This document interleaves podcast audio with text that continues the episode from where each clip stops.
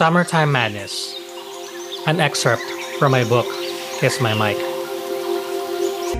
There was nothing I loved more every summer than visiting my cousin's house in the city. Year after year, once school was over, I'd always look forward to staying at their place for vacation. There were six of them, my cousins, all boys, and we all called them the SJ boys, with SJ standing for their initials of their last name. They were Aunt Jade's and Uncle Fred's children. Aunt Jade was my dad's younger sister, and whom he also worked for as a sales representative. Manila was not far, distance wise. However, the journey would typically take four or five hours each way due to the frustratingly poor road conditions in our province and the immense traffic throughout, especially in the city. The length of the voyage was also exacerbated by the fact that my frequent mode of transportation was a public bus. So every time the vehicle would stop to pick up additional passengers, or to refuel, or to halt for snacks midway, it meant the trip would take even longer and longer. The first part of the journey was mostly through the countryside. For the first two or three hours, the bus would drive endlessly on a long, narrow, winding road, passing by several small towns on the way. The provincial road only had two lanes, but the view during this part of the trip was amazing as the vast areas of plains and the greenery and the countless fields flashed in front of my eyes. The sights were calming too, so I often slept while en route, with my head leaning on my dad's shoulder as he usually accompanied me on those trips. The second part of the voyage would commence as soon as the bus reached the National Expressway. The roads were much wider now and had several lanes for vehicles, including cars, trucks, and other buses that were all moving at extremely rapid speeds while swerving on adjacent lanes, honking erratically, and almost competing.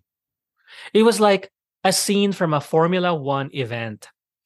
At the very end of the National Expressway, there were toll gates that had those small guardhouse units where a person was sitting to collect the payments.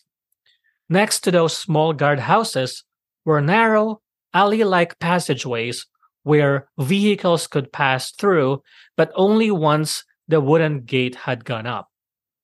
As our bus entered the passageway, a stretch of tall buildings and structures appeared, standing mightily on both sides of the wide, busy, multi lane roads. We're now in the city, and the soothing impact of the plains and greenery in the province were replaced by a more chaotic atmosphere. The main thoroughfare in Manila was a long stretch of road called the Epifanio de los Santos Avenue, or EDSA for short. There was a huge public market on one side of the road.